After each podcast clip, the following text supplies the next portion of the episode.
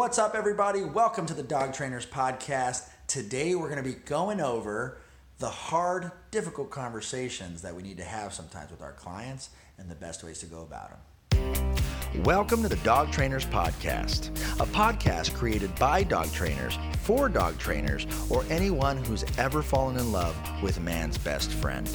Episode 3 is all about connecting with our clients. What's up, everybody? This is Brent Labrada with Canis Behavior and Training. How's it going, guys? My name's Mariano, Untamed Dog Training. What's up? And this is our podcast.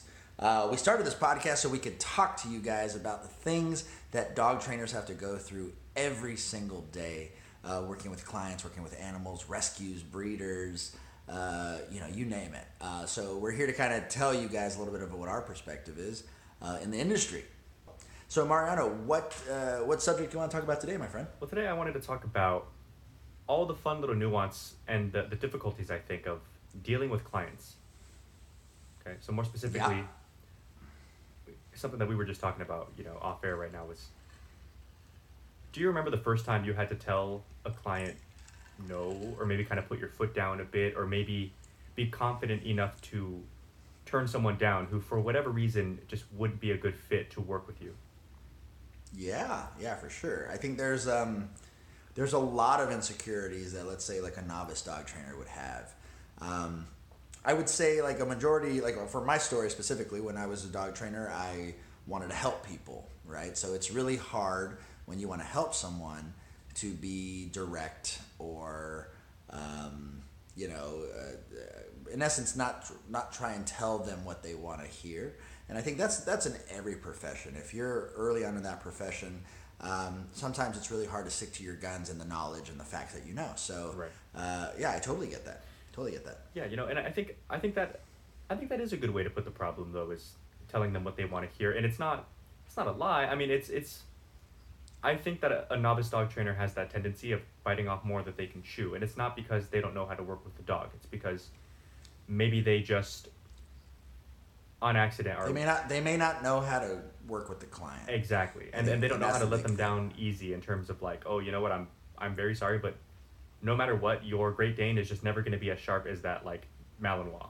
You know, he can be a good trained dog. Don't get me wrong, but there's there are differences there that training won't account for. Well, exactly. I mean, we even run into things like different different client types, right? So, um, you know, like it's really easy for you to work with a client who's a lot like you, right? Right. I think that's that's the big thing. Um, there's this comedian who goes, uh, he goes, you know, you might have multiple kids. He goes, but you know, you have your favorite, and he goes, and the only reason that it's your favorite is because it's the most that's like you. Um, and it's I kind of I would kind of agree with that. Like when I was a younger dog trainer, I loved the people who were like me, the people who were happy, passionate, wanting to have fun with their dogs, wanting to engage with their dogs, the people who were really active. Those were the easy people to really reach out to. Um, and then you know, as I got better and better and better with working with clients, you know, working with the people who are this close to the edge of getting rid of the dog, or working uh, with people who you know are fed up with the dog, and, and how, what kind of rhetoric and and hope can you really bring into that person's life so that way they understand that you know there's hope for fixing a problem or dealing with a problem or helping a problem um, and again we're doing it all in the name of trying to save this dog's life and prevent them from going to a shelter or a rescue um, and you know in essence like uh, the more advanced you get as a dog trainer, the better you have to be at your relationship counseling skills and your coaching skills with your clients. You know that that's interesting because you bring up a point that sounds very, you know, I'm sure dog trainers know, or maybe the you know more novice dog trainers don't know. That sounds very, uh, you know, adept like from a human psychological standpoint, and I think it stands to reason that people who are more like you, you're more capable of understanding and therefore empathizing with. But people who are different, it's it's like a muscle that you have to develop that you know you can accept the difference and still try to find that way to kind of be with them and there for them in that sort of sense even though you don't Right. necessarily mesh right and, Right. and it is fun to try to do that from a client perspective and i do know what you mean how it, it takes a while the better you get the better you can the more diverse of a client you can deal with someone who's different than you But yeah, Right. that's definitely a fun one Right. Right. In my mind, you know, I've always kind of, I've kind of looked at, um, you know, stage by stage, t- like what kind of clients do I de- deal with? And in my mind, uh, three categories came into mind right now while you were speaking.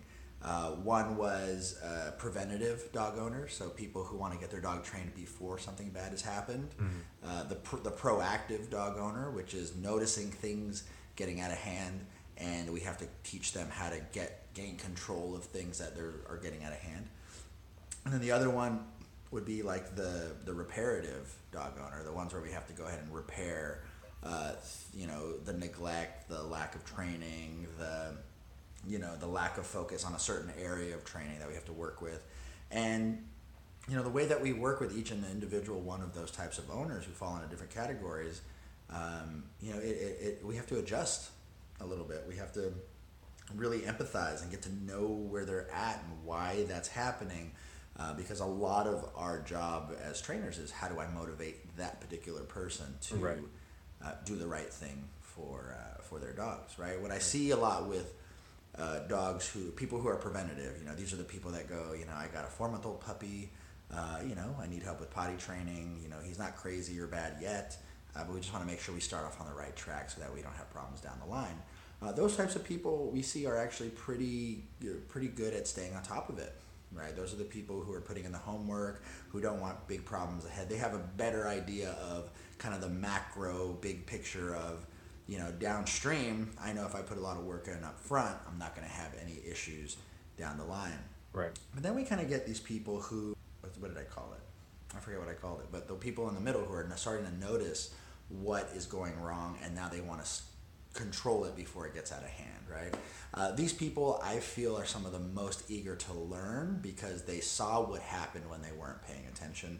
Um, and if the knowledge we give them, they eat it up and they see the results and, you know, they walk their dog better on leash or they, they start utilizing like a crate um, or they start, um, you know, they, they start using more commands, they start requiring certain protocols from the dog inside the house, and they start seeing how, uh, by just having these little expectations and rules, um, that they're able to fix the dog. Now, the last one, these are the, the restorative, the, the ones where we have to actually try and turn the dog's behavior around.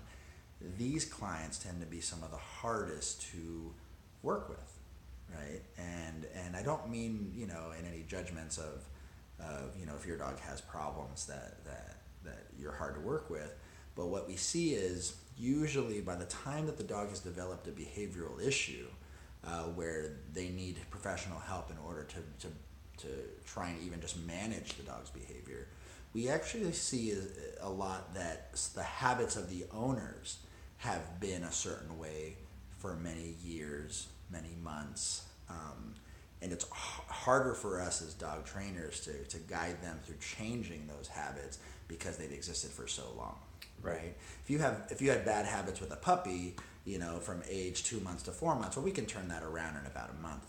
Um, but if you have bad habits with a dog for three years, four years, and you as the owner are used to behaving a certain way for two to three to four years, it is harder for us to train you to fix that issue Right. and and and to maintain that issue um, just because you're out of practice you're not conditioned to do it so um, yeah i mean just to kind of give you guys a little bit of insight of of, of that Yeah, I mean, I, I think it, that it definitely. We talked about this the other day that it was, of course, correlation doesn't always equal causation, but a good percentage, I would say, definitely at least more than half the time, depending on what the dog's issues are, you can somewhat gather the personality type of the owner. You know, Mhm. and and you can be wrong. I mean, you know, like if I'll talk to somebody, um, the example I used last time was somebody has an aggressive dog, an older aggressive dog, like years old, not not like you know, just started these issues recently, and we speak a couple times on the phone, and so the next plan of attack is I'm going to come meet with you, or you're going to come meet with me, or however that goes. And of Mhm. course, I'm going to go into this meeting very open to learning whatever little nuances about you and the dog I need to learn. But I've already got a rough outline of what I think is going on, only because right you know, depending on the type of person, some, you know, there are certain types of people that you can already kind of guesstimate would never even let the dog get to this point. So Right. there are a lot of tells there, and it's fun to kind of play that game, and it's fun to. One of the favorite things that I get to do when I'm talking to someone and evaluating a dog is, I ask them questions, and you know, we kind of go through a few before I start to give my opinion on what's going on because I want to know what they feel about a situation. I'll ask them to grade something on one to ten, or I'll ask them, you know, Mm-hmm. to describe to me what's happening and what they think the triggers or whatever the case are. Um, Right. And then we get into it, and I'm like, you know, it's. I explain, and they're like, oh, they feel like, oops, I'm wrong, and I'm like, no, it's it's good that I I get your input because it tells me a lot about where you are mentally, and I need to know these things in order to to start to to bridge that gap. Yeah, to try and figure out a lesson plan for Right. the human, right? I think that's that's important. Um, but uh, the original prompt, I just want to go back to the original prompt. What we what we talked about is, you know, how sometimes um, it's hard telling an owner no, or it's hard telling uh, telling owners the truth of what they really need to hear. And and and what I've realized as a as a dog trainer, uh, you know, growing up in the industry, right? Um, it's it has a lot to do with your ability to explain and make things make sense, right? Um, for example, like if I don't have the verbiage or the word or the ability or the the schematic in my brain to explain something complicated in a simple form, then it kind of comes out as, well, you're a bad dog owner and you've been spoiling your dog and you need to stop spoiling your dog. Right. And it's that simple. Either that Right, or a it bunch of off- jargon. Yeah, or it comes off as well the dominance and the, Right. you see what's happening. The pack leadership is really weak in the family, and in order for the dog to actually feel safe and secure, it just sounds like a textbook or it Right, sounds right. like like some like something. So there's a, there's a really easy way, and again, I take it back. It's not easy because it takes practice. It takes practice in learning how to speak to people, learning how to empathize, learning how to understand. Because there's been situations where I've been so heated, just upset at the client, and I go, well, you know, we really need to um, focus on not putting the dog in that situation, and maybe the dog would not have reacted that way. And in my mind, I'm thinking, and you wouldn't be in this fucking position, Right, right? right, so right. sometimes, so sometimes my emotion, you have to learn also how to control that and empathize with the client, have compassion for the client, and know where they're coming from because sometimes when you lose sight of feeling for the human, the one who's paying you, the one who is, um, you know, really, really, uh, the one who is investing in this dog. That's why they called someone to help them in with this dog. That's something that we forget. Sometimes we just go, "You stupid dog owner! I can't believe you did this to this dog. It's so ridiculous. Like I can't, I can't believe you let it get this far." But you got to remember, this person is trying to remedy the situation. This per- person is trying to get have a better life and seek better options. That's why they called a freaking dog trainer. you Right. know? Yeah, that's why you have So- a job. Yeah. That's why we have a job. So uh, we have to do right by the dog and make sure that we learn to speak to the humans very, very well. Yeah, and you know, and if oh, I'm sorry. Go ahead. Continue. I was gonna say, if you're one of those, if you're one of those dog trainers who are are having trouble, I, I, a couple bits of advice that I'd give you, I would say, remember your goal. Remember your goal. Uh, your goal is always to help the dog. The way that you help the dog is by showing empathy and compassion for the human, without giving them permission to continue doing the bad things that they're doing still, but guiding them and giving them hope and giving them support and making them feel safe with you. Mhm. That is the only way you'll be able to be effective as a dog trainer, Mhm. right? And a lot of times, if you're insecure in your own knowledge base, keep learning. If you're insecure with, you know, maybe the right vernacular or the right verbiage to use to explain something complicated or complex, write it out. I think it's really important for you to write something out and know what you sound like and know know what it sounds like, right? Like situations like this, there's so many times I would record myself explaining something and I'd hear it back and I'd go, "Oh, that was crap." Right. What the hell did I just say? Yeah, or I would go, you know what? That was dope. I can't believe I sound like that. Or I, I, I- I didn't know that my thought put into words sounded like that. Right. And so, so it's really important for us to, the same way a dancer practices dancing or the same way a gymnast practices a routine, you have to learn to not just speak on the fly, but make sure that whatever knowledge it is that you have, make sure that you're able to, to explain something complex very simply. And if you can do that, you'll be an effective educator. Yeah. And that includes being able to tell people no when you need to and they're wrong when you need to. Because remember, it's all for your dogs. Right, and, and here's like a helpful tip, you know, to be a little more practical about it is I'm an introvert. I'm a huge introvert. Uh, hopefully that, that doesn't come across on camera. But and like in, in training, uh, you know, I think I do a great job dealing with clients because it's my job and I can speak to people. You know, we we, we both read that book with Brene Brown where she's like, in the context of work, I can talk all day, but just Mhm. in and of myself, I don't I don't really, I can do it. I'm good at it. I, you know, but I don't. It doesn't energize me. Um, Right. so the way that I feel like when I feel good I have no problem. When I'm when I'm tired or stressed or you know, naturally speaking it gets harder, but I practice it. So the tip is you know, do practice with there are ways to actually practice speaking to people. There are books and there are there are different little techniques that you can do.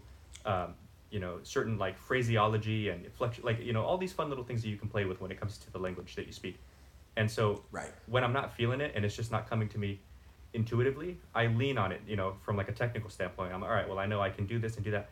And then naturally conversations have that kind of flow to you're not feeling it, but you're doing it right, so it still gets better. And then once it's better, now you are feeling it, so then you just go.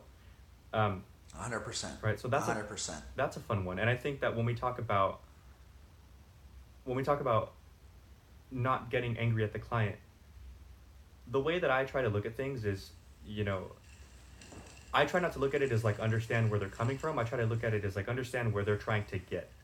You know, and I love that. and I- and I- that's that's great. I tell people all the time, especially you know all the different things that we do, the rescue game, the you know the, the I'm a board member for The breeders. Yeah. the breeders, the rescues, the shelters. Yeah. Like we're we're the middleman for all of these, the owners, you know. Yeah. Like we're in the middle. you know and so for all these things i always tell people listen ultimately we all want the same thing and you can't lose sight of that. And i understand that you may be stressed out right now but we're both pushing Right. in the exact same direction so there's not really supposed to be friction between us. Um, Mm-hmm, so that's a that's a tough one i think you know and i think emotional intelligence is, is the big one. When you get angry at somebody it's like why are you so mad? You know it's Mm-hmm. ultimately you're working on it. That's like you said this is why you're here. This is why you have a job. You should be grateful. You should be present. You should you know put yourself aside Mm-hmm. Yep. for the good of these people. And that and that right then and there, or what, what you just said, I think is what most young, passionate dog trainers need to really understand. It's Right. it's separating the emotion control because the reason we become dog trainers is because we fucking love dogs. Mhm. We love dogs. We're protective of dogs. We want to advocate for animals. We want to save them. We want to do all these things. But just always remember, the only way you'll be able to save the dog is by learning how to speak to their human Mhm. and and I love the point, and, and this is this is something to your credit, Mariano. You have a very different style of speaking to people than I do. I'm more of like a entertainer. I'm, I like to I like to really connect and be intimate. You have a wonderful way of being direct, being concise, being logical, being empathetic, and it's like this wonderful ability that you have to just get to the point and motivate people to go forward. That's Yeah. the thing. Well, cut the fluff. That's That's, the that's always been my thing, you know. Cut the yeah. I'm the master of fluff. But I'm the master of fluff. I'm the I love fluff. I love making people feel warm. I love making people feel hope. I love making people feel all these things. And that's just the difference in our styles. And I think we're both very effective in the way that we work. Um, Well, but yeah, I think it's really good for people, whoever's watching this. Um, we see two different styles that are both effective. Yeah, well, let me say this, and, know? and I don't want anybody watching this to be like, you know, these guys are annoyingly like patting each other on the back. But, but I'm gonna say this because since you describe my speaking style, I feel like that could be because I don't know, like I don't ever quantify the way that I talk to people, you know, so I don't I don't have the words to explain it to somebody like how I would approach someone. Um, Right. But I think that it's valuable information though. Like as I hear you say it, I'm like, oh, okay, well, yeah, that's so. For anybody listening, this is Brent's talking style. He says fluff. It's not fluff. It's he has a way of of using words in a way that like really capture an emotion. And you can see i've been in the room with him i don't know how many times where he's evaluating you know i learned from him. So i, I would sit there and watch them talk and i can see the owners go from this emotion to he starts saying what he's saying and then they're like oh shit. And then you know he's like he's building it in such a way that it's like a movie. It's crazy. And and it's it's like this ride almost you know? It's there's Wow. definitely a place for that as well. And so you know, again, I, want people to know that to know that these things work, and I think that what makes it work in your case is you still dance that fine line, you know, because you and I have seen even just with the people we work with together like directly, there are Right. people who attempt this, um, who either And it comes off ass kissy, or it either comes off too ass kissy or it comes off textbooky, and that's because they don't put the emotion into it. Because you're, mm-hmm. you know, when I say like emotion, it's not all good. You're you're not afraid to like tell people like it is either.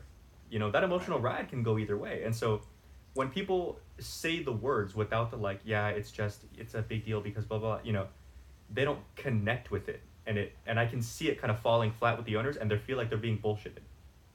Right, right, right, right, right, right. Yeah. Well, that's great to hear, man. Thanks for uh, you, you know you, you do something and you kind of don't have the outside perspective, so I appreciate that. Um, so, anyways, I guess for those of you young dog trainers who you know are are working on uh, your skills and your communication skills, practice, write it down. Take a take something that you felt was difficult to explain to a client the day before, and just talk to your phone camera like this. Explain it to them. And what's going to happen is you got you cannot be. It's just like anything else creatively, songwriting, script writing, storytelling, whatever it is. Uh, one of my clients is a is a screenwriter for a lot of TV shows you guys have seen, and I asked her. I said, "How do you write episodic television every day?" And she goes, "To be honest, most of it's shit." She goes, "But under that shit is gold." and you can't be scared to write the shit. You Mhm. can't be scared to to to just keep writing, right? And so I would challenge you guys, if you guys are working on your speaking skills and your teaching skills, I would challenge you to say, you know what? Keep practicing. You can write shit down if that's what you're comfortable with. You can speak to a camera just like this. Um, and listen to your playback and be like, oh, I actually said that pretty good, or I would adjust this. Can I interject real Um, quick? Sorry. I go would ahead, go ahead, go recommend ahead. doing both though. So like if you Cool. prefer one or the other, cool. But do them both because when you at least for me, you know, I can speak on the fly, but when I write things out, they feel more thoughtful. Mhm. There's less like likes and ums and And they're more You know, concise. yeah, they're more yeah, there's less like verbal crutch stuff going on and and it'll get you get your point across. And when when we talk about writing things down, we're not saying like write out a script and then bark the script at the owner because that comes Right. across as Right. you're not talking to them, you're talking at them. Like you ever seen a person in like a middle school class try to give a speech that they mm-hmm, memorized? Mm-hmm, mm-hmm, it's you know, talk to your client. When you write stuff down, it's just so that you retain the information better because you're actively writing it and then rereading it because you're writing it and so you'll you'll have it right there like on the tip of your tongue. But talk to them and read them, engage them. It's a A conversation. hundred percent. I love that. I love that. We really hope that this podcast was helpful for you guys. Um, those of you who are scared to talk to your clients the way they need to be talked to in order to get to what we need to get for the dog. Um, awesome. Again, my name is Brent Vibrato. My name is Mariano. Cool, and we uh, hope to see you guys on our next episode or next podcast. Uh, check us out. We'll see you later. See you soon. Thanks for listening to the Dog Trainers Podcast, a podcast created by dog trainers for dog trainers or anyone who's ever fallen in love with man's best friend.